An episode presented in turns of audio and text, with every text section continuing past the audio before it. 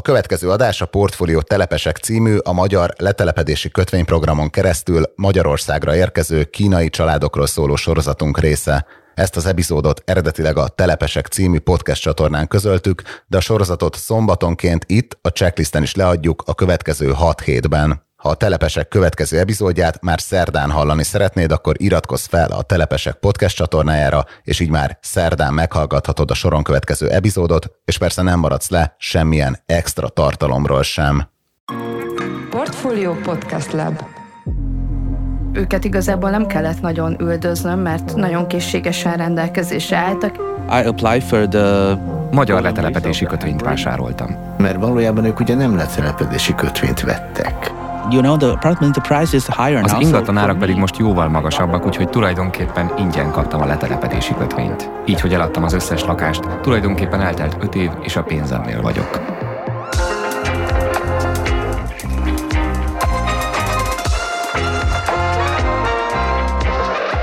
Ez a Telepesek, a Portfólió 6 részes podcast sorozatának első epizódja. Ebben a sorozatban a most 10 éves magyar letelepedési kötvényprogram keretében hazánkba érkezett kínaiak történetét dolgozzuk fel. Én Forrás Dávid vagyok, a Portfólió podcast szerkesztője, és itt van velem Beck Fanni, a CEU doktori hallgatója, akivel közösen fogjuk elmesélni ezt a történetet. Szia Fanni! Szia, Dávid! Szerinted hol kezdjük ezt az egészet? Szerintem kezdjük Kájjal. Yeah, hello, my name is Liu Kai. Liu Kai vagyok. Általában csak Kájnak hívnak, és magyar letelepedési kötvényt vásároltam. Kai egyike annak a sok ezer kínai állampolgárnak, aki letelepedési államkötvény segítségével jutott magyar letelepedési engedélyhez. I'm 36 now. I was born in Tianjin. 36 China, éves vagyok, Tianjinben születtem Kínában. Ez egy viszonylag nagyváros közel Pekinghez, szóval Kína elég fejlett részén fekszik. Gyorsvasúttal körülbelül fél óra a főváros. Teljesen hétköznapi családba születtem, az anyám és az apám gyári munkások voltak egész életükben. A szüleim kilenc osztályt jártak iskolába, nem mentek gimnáziumba sem. Nyugdíjas korukig egyszerű melósok voltak, tényleg. Még csak nem is brigádvezetők vagy ilyesmi. A fizetésük nem volt túl magas, Tianjinben inkább átlag alattinak volt mondható. Nincsenek testvéreim, mert abban az időben Kínában volt egy szabályozás, hogy egy családnak csak egy gyereke lehetett. Így a legtöbb osztálytársam is egyke volt. Két szülő és egy gyerek. Ez volt a jellemző családmodell abban az időben. Nagyon átlagos általános iskolába jártam, mert Kínában az, hogy melyik iskolába vesznek fel, attól függ, hogy hol laksz. A legjobb általános iskolák körül így az ingatlanárak rendkívül magasra szöknek. A szegény emberek nem engedhetik meg maguknak, hogy ilyen környékeken lakjanak, így pedig esélyük sincs arra, hogy bekerüljenek ezekbe az intézményekbe. Tehát az általános iskolám nagyon átlagos volt. De a szüleim mindig azt mondták nekem, hogy keményen kell dolgoznom, jó eredményt kell elérnem az állami vizsgákon, mert ez az egyetlen lehetőségem arra, hogy szegényből gazdagá váljak. uh, your from the poor people to the rich people, something like that. És Kai élt is a társadalmi mobilitás lehetőségével. Ebben az egyéni teljesítményén túl társadalmi tényezőknek is szerepük lehetett, köztük a már általa is említett egy gyermekpolitikának. Kai tanulmányairól, karrierjéről, valamint társadalmi felemelkedéséről, illetve a kínai középosztályt érintő főbb folyamatokról mind szó is lesz ebben a podcast sorozatban. De visszatérve a letelepedési kötvényprogramhoz, ahogy a következő RTL híradó bejátszások is szemléltetik, ez a téma már sokat szerepelt a hazai nyilvánosságban, persze főleg politikai kontextusban. Magyar zászló kínai írásjelek között az egyik olyan oldalon, amelyen kínaiul hirdették a magyar letelepedési kötvényeket még az év elején. Három éve vásárolhatnak külföldiek ilyen letelepedési kötvényt Magyarországon. Az értékpapír nem olcsó, legalább 300 ezer eurót, több mint 90 millió forintot kell fizetnie annak, aki meg akarja vásárolni. Arról viszont szinte alig lehetett hallani, hogy miért pont kínaiak körében lett messze a legnépszerűbb ez a program. Az így kiadott 20 ezer letelepedési engedély közül ugyanis majdnem 16 ezret, az összes engedély közel 80%-át kínai állampolgárok szerezték meg. Ebben a podcast sorozatban feltárjuk azokat a képzeteket és vágyakat, melyek a hazánkban letelepedő kínaiakat motiválták, bemutatjuk a globális letelepedési kötvényprogramok szövevényes világát, és arra a kérdésre is keressük a választ, hogy mi köze van ennek az egész történetnek az egyre bővülő kínai középosztályhoz és a gyerekekhez. Mielőtt azonban tovább mennénk, van egy fontos kérdés, amit tisztáznunk kell.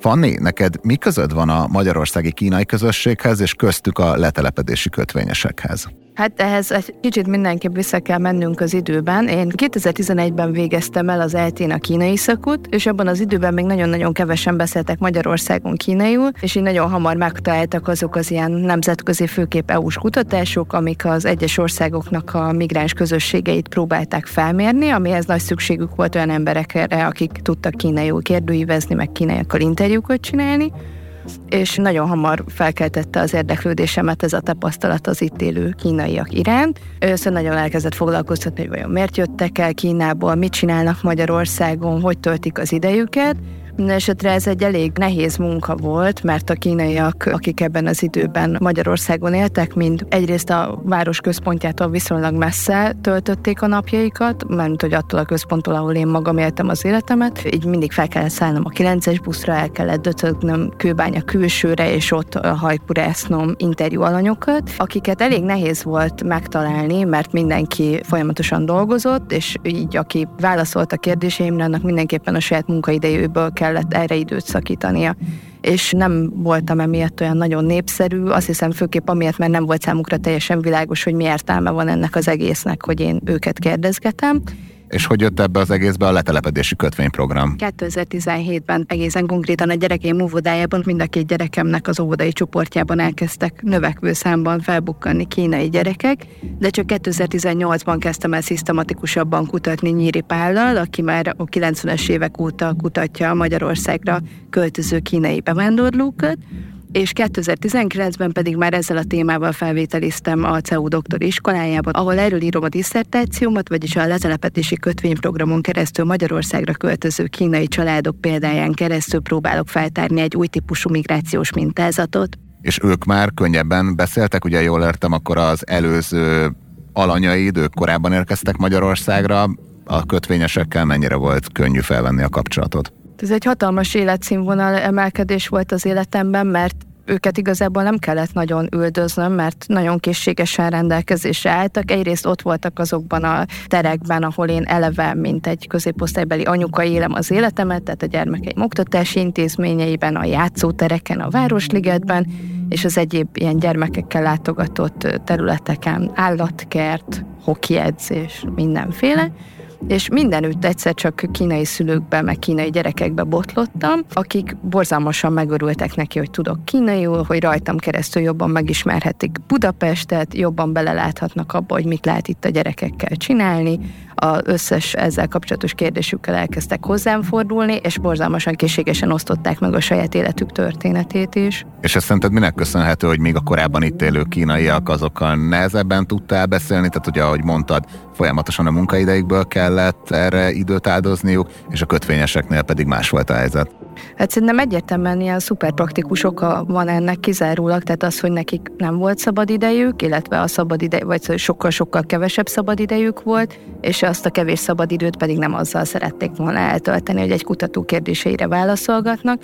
A kötvényprogramon keresztül ide költöző családok, akiket én ismerek, ők többségükben nem végeznek Magyarországon kereső tevékenységet, hanem a teljes életüket a gyermekek nevelésének, illetve a háztartás vezetésének szentelik, így pont van annyi szabad idejük, illetve szabad energiájuk, amit szívesen fordítanak a helyi lakossággal való ismerkedésre. Ugye arról már Kály beszélt, hogy viszonylag szerény körülmények között nőtt fel, és a sorozat későbbi részében lesz is arról szó, hogy hogyan küzdötte fel magát középosztálybeli életszínvonalra, de önmagában az mennyire különös, hogy egy középosztálybeli kínai megengedhet magának egy akkora befektetéssel járó programot, mint a magyar letelepedési államkötvény program? globális viszonylatban a magyar kötvényprogram egyáltalán nem számított drágának, sőt kimondottan az olcsóbbak közé tartozott. A másik pedig az, hogy kínai viszonylatban ez a pénz egyáltalán nem számított soknak, tehát azok közül, akikkel én beszélgettem, interjút készítettem, megismerkedtem, egyikük sem a középosztály felső szegmenséhez tartozott, tehát kimondottan nem elit figurák voltak, hanem sokkal inkább a középosztály leszakadó vagy maximum középső szegmenséhez tartozó emberek. Illetve az, hogy Kínában egy ennyire széles középosztályról beszélhetünk, önmagában is egy iszonyú érdekes kérdés, mert az, hogy Kína nem pusztán egy kapitalista állam, hanem egy diktatórikus kapitalista állam, egy olyan fordulatot ad az egész középosztály keletkezésének, ami tulajdonképpen sehol máshol nem ennyire egyértelmű a világon, mégpedig az, hogy az állam teljesen tudatosan és célirányosan hozta létre ezt az osztályt. Nyilván többfajta eszköz állt a rendelkezésére ebben, de a leges legfontosabb, ami egyértelműen hozzájárult a, a politika sikeréhez, az az egygyerek politika volt, amiről K. is említést tett.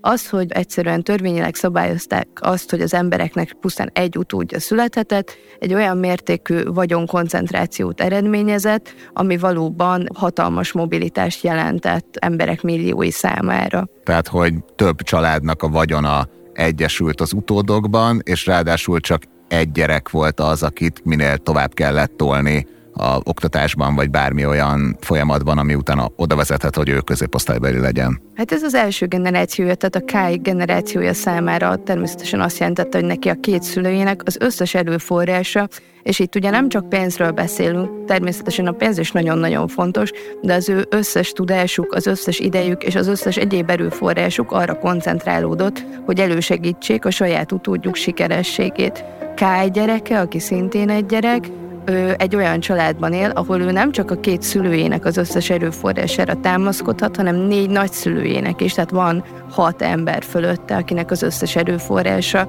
benne összpontosul.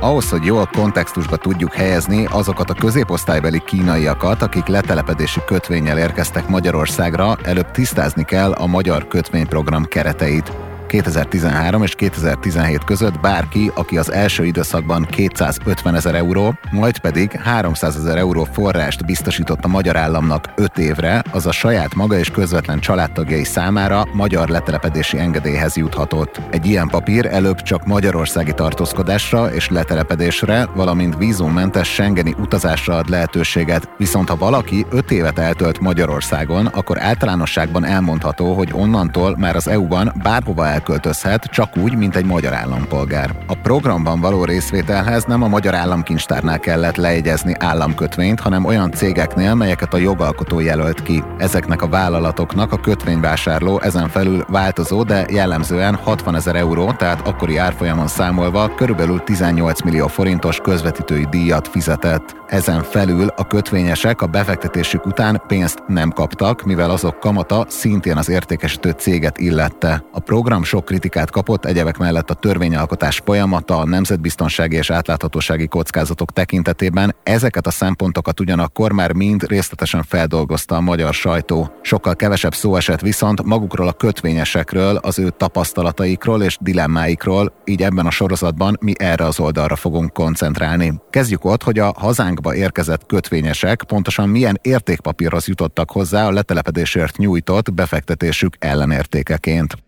mert valójában ők ugye nem letelepedési kötvényt vettek. Ő Nagy Boldizsár, nemzetközi jogász, a CEU docense. Ő a program azon részéről beszélt podcastünknek, hogy bár a letelepedési kötvényesek a magyar államtól kaptak jogot arra, hogy hazánkban letelepedhessenek, de mégsem államkötvényt kaptak a befektetésükért, hanem egy olyan értékpapírt, amit a programot értékesítő cég állított ki a szövegemben, amit erről írtam, ott reprodukálok egyet, a valamelyikét, valamelyik vállalat kötvényét, ami egy, egy A4-es papír volt, és négy sor szerepet rajta körülbelül, hogy X ennek az vállalatnak a kötvényét, ez a papír megtestesít egy vállalati kötvényt, és öt év múlva ennek fejben fogunk fizetni 250 vagy 300 ezer eurót.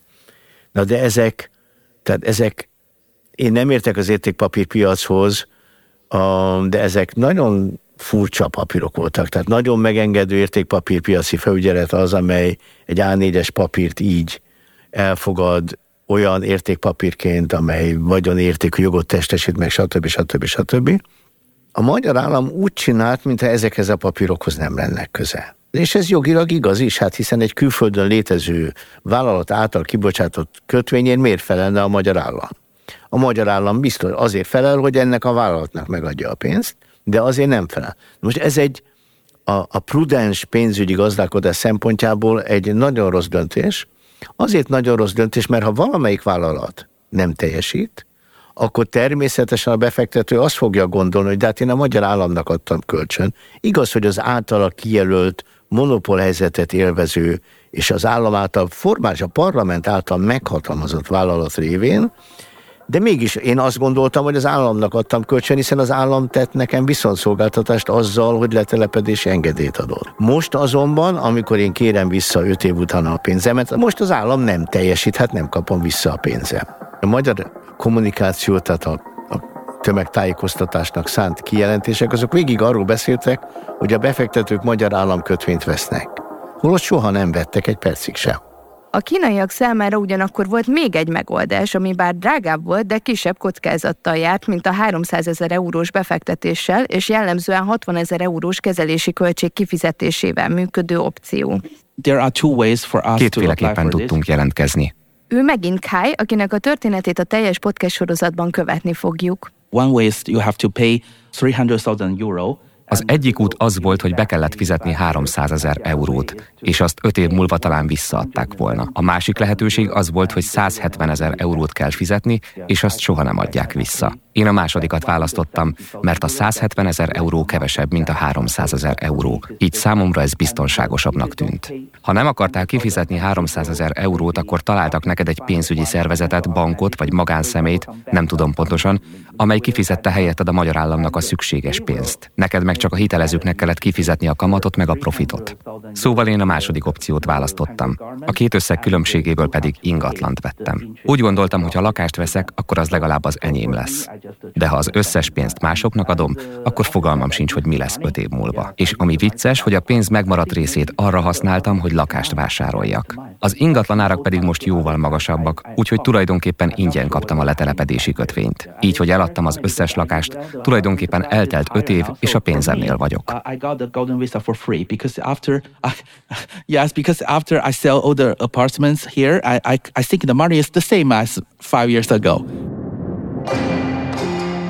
A hazánkba érkezett kötvényesek összetétele szempontjából van még egy érdekes vetülete ennek a programnak, ez pedig az, hogy miért túlnyomott többségében kínaiak éltek a felkínálkozó lehetőséggel. Ez egyáltalán nem tűnik véletlennek, Alapvetően ugyanis az országgyűlés kínai tagozatához tartozó képviselők jegyezték a programnak megágyazó jogszabályt, és ebből az irányból kapták az indítatást is a letelepedési kötvényprogram elindításához. Emellett pedig messze a legtöbb kötvényt az a cég adta el, amelyik Vietnám mellett Kínában árulhatta az engedélyeket. Ez a Hungary State Special Debt Fund volt. Ehhez a céghez köthető a körülbelül 6500 befektető közül több mint 5000. A családtagok tekintetében pedig 13300-ból több mint 10300 volt kínai állampolgár. Ez mindkét esetben körülbelül 80%-os arányt jelent. Bár a letelepedési engedélyt értékesítő cégek jellemzően külföldön működtek, nyilatkozniuk kellett arról, hogy kik a tulajdonosaik. Ez szerint a Hungary State Special Debt Fund mögött más magánszemélyek mellett ott volt Simon Wu is, akinek fontos magyarországi érdekeltsége is van, így pedig nem zárható ki, hogy ő is része lehetett annak a körnek, aki inspirálta a magyar letelepedési programot.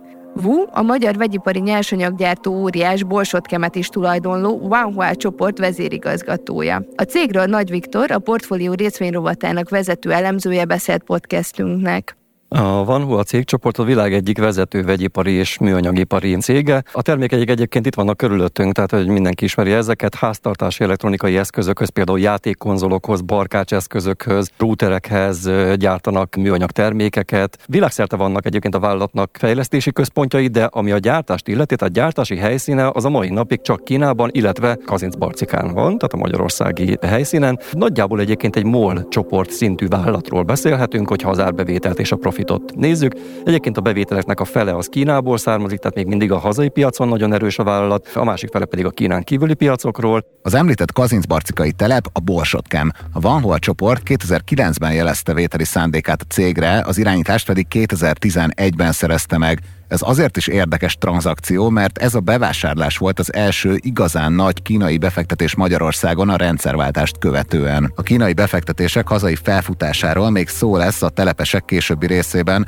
de most térjünk vissza a letelepedési kötvényekhez. Tehát van egy program, amit kínaiak inspiráltak, és végül kínaiak is vettek a legnagyobb részben igénybe. Arról ugyanakkor nagyon nehéz adatokhoz jutni, hogy a programban résztvevők közül pontosan hányan vannak azok, akik valóban le is telepettek Magyarországon. Világszinten jellemző ezekre a programokra, hogy azzal, hogy a gazdasági befektetés részét hangsúlyozzák ezeknek, valamint azt, hogy nem támasztanak semmiféle elvárást azzal kapcsolatban, hogy a befektetőnek az országban is kell tartózkodnia, ezzel azt sejtetik, hogy itt pusztán a pénz áramlik, és az emberek viszont nem áramlanak. A magyar nyilvántartások közül számos foglalkozik az itt élő külföldi állampolgárok nyilvántartásával, de nagyon kicsi az egybeesés közöttük, és viszonylag jelentős különbségek vannak, és nem csak a különböző adatsorok között találunk különbségeket, hanem ha mondjuk a KSH-nak a saját adatsorait vesszük, akkor ott az adatokon belül találunk olyan logikátlanságokat, amik a kötvényprogram által hangsúlyosan érintett években sokszorosan nőnek. Tehát, hogyha megnézed a január 1-én hazánkba tartózkodó kínai állampolgárok számát, és meg ezt összehasonlítod azzal, hogy megnézed a kivándorló kínaiak és a bevándorló kínaiak mérlegét, akkor ott egy hatalmas nagy különbségre fogsz találni. Ezzel az eltéréssel kapcsolatban megkerestük a KSH-t is. Ők módszertani és adatforrásokkal kapcsolatos okokra is hivatkoztak a tekintetben, hogy miért nem esnek egybe a most említett adatsorok. Egy dolog ugyanakkor biztos, 2016 és 2019 között az eltérés a korábbi évekhez képest jelentősen megnőtt. Azért különösen érdekesek ezek az évek, mert a vásárlók száma csak 2016 körül kezdett el igazán felfutni, illetve mivel nem kívánt meg fizikai jelenlétet az országban a, a program, ezért 2017 után, vagyis a program lezárulta után is bőven érkeztek még a hazánkba vele. A Kásán kívül ugye az oktatási hivataltól is kikértél adatokat, ott mennyire látszott, hogy mondjuk kínaiak tömege jelenne meg a magyar közoktatásban? Hát tömegről nem tudom, hogy mennyire beszélhetünk, de az egészen biztos, hogy a kötvényprogram kezdetétől fogva sokszorosára nőtt a magyar közoktatásba beiratkozott kínai állampolgárságú tanulók száma.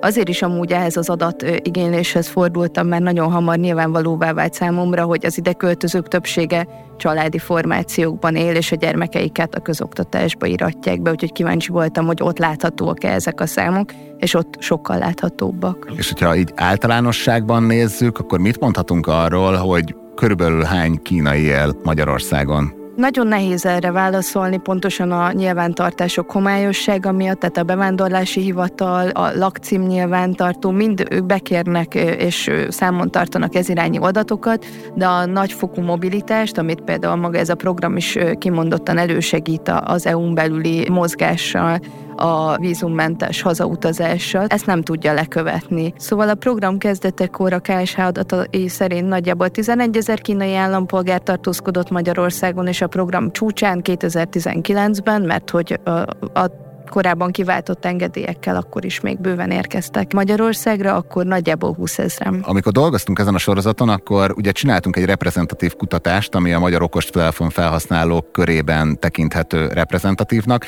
Ebből a kutatásban azt láttuk, hogy a válaszadók több mint 40%-a jelentősen felülbecsüli a Magyarországon lévő kínaiak számát. Nyilván itt trendeket nem látunk, hiszen ez egy egyszeri áprilisi lekérdezés volt. Ettől függetlenül azért azt láthatjuk, hogy van egy olyan megélése az emberek egy részének, hogy több kínai van Magyarországon, mint ez a valós pár tízezres adat. És ez szerintem azzal is összefügghet, amit én magam is tapasztaltam a kutatás végzése közben, hogy még korábban sokkal nehezebb volt elérnem ezeket a kínaiakat, amiről beszélgettünk a podcast elején, mivel folyamatosan dolgoztak, ezért ezek a kínaiak sokkal kevésbé láthatóak az átlagember számára, úgymond mert csak a szolgáltatások felületein lehet velük érintkezni, nincsenek ott a szórakozás közterein gyakorlatilag, tehát éttermekben, parkokban, kávé kávézók teraszán nagyon ritkán lehetett kínaiakba botlani, míg mostanában ez az új típusú migráció, amiről ez a podcast is szól, elsősorban középosztálybeli fogyasztó kínaiakból áll, akik mindenhol ott vannak. Ez a Telepesek a Portfolio podcast sorozata. A következő részben azt járjuk körbe, hogy Kai, podcastünk kötvényes kínai szereplője miért pont a magyar letelepedési kötvényprogram mellett döntött, amikor rengeteg ország kínál befektetésért cserébe tartózkodási vagy letelepedési jogot. Az Egyesült Államokba pályáztunk, ahogy egyébként a legtöbben, az EB 5-ös vízumprogramra. Találtunk is valami ügynökséget, amely segített, de majdnem három évet vártunk, és nem kaptunk visszajelzést. Az Egyesült Államok nem engedi, hogy az olyan iparágban dolgozó emberek, mint én kivándoroljanak. Talán azt hiszik, hogy kémek vagyunk. Vagy valami ilyesmi. Ezen kívül beszélünk egy magyar üzletemberrel, Földvári Gáborral, aki maga is árult letelepedési kötvényeket. Volt ilyen is, olyan is. Tehát persze volt olyan, akinek ez egy biztonsági volt, hogyha mondjuk a, a kínai állampárttal valamilyen összeütközésbe kerül, akkor, akkor legyen egy B variáció. És megszólal a podcastben Krisztin Surák, a London School of Economics professzora, akinek segítségével a letelepedési kötvények globális iparágát ismerjük meg közelebbről.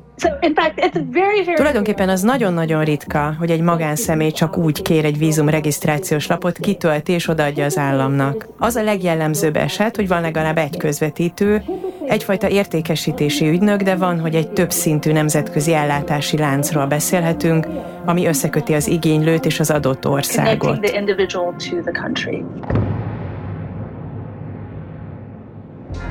Ez a Telepesek, a Portfolio podcast sorozata. Új epizóddal szerdánként jelentkezünk a Spotify-on, az Apple Podcast-en és gyakorlatilag bárhol, ahol podcastek elérhetők a neten. Ha tetszett az adás, akkor kövesd a Telepesek podcast csatornáját, így biztos nem maradsz le a következő részekről. Ezen kívül kérjük, hogy értékelj is minket azon a platformon, ahol ezt az adást meghallgattad. Ez sokat segít nekünk abban, hogy mások is megtalálják a sorozatot. A Telepesekhez készített interjúkat a közérthetőség és a narratíva alkotás kedvéért szerkesztettük és vágtuk. A telepesek gyártásában részt vett Csiki Gergely. Zene és sound design Tövisházi Ambrus. Grafika Tóth Teszéri Vera. Kály magyar hangja Hevesi László, Krisztin Surák magyar hangja Boncser Sára. A podcast sorozat társházigazdája, írója és producere Beck Fanni, És Forrás Dávid. a telepesekből új rész szerdánként jelenik meg, addig is ajánljuk a Portfolio csoporthoz tartozó többi podcastet. Ha vezető magyar gazdasági szakemberek karrierútjára vagy kíváncsi, akkor keresd meg az első yardot. Ha naponta jelentkező hírelemző adásunkat szeretnéd hallgatni, azt Portfolio Checklist néven találod meg szinte minden podcast platformon. Lapunk többi műsora pedig a simán Portfolio névre hallgató podcast csatornán jelenik meg. Itt követheted Alapvetés című, agrár- és élelmiszeripari sorozatunkat, valamint a Portfolio heti podcastjét is. A telepesekből új epizód tehát szerdánként jelenik meg az összes nagyobb podcast platformon, és persze a Portfolión is.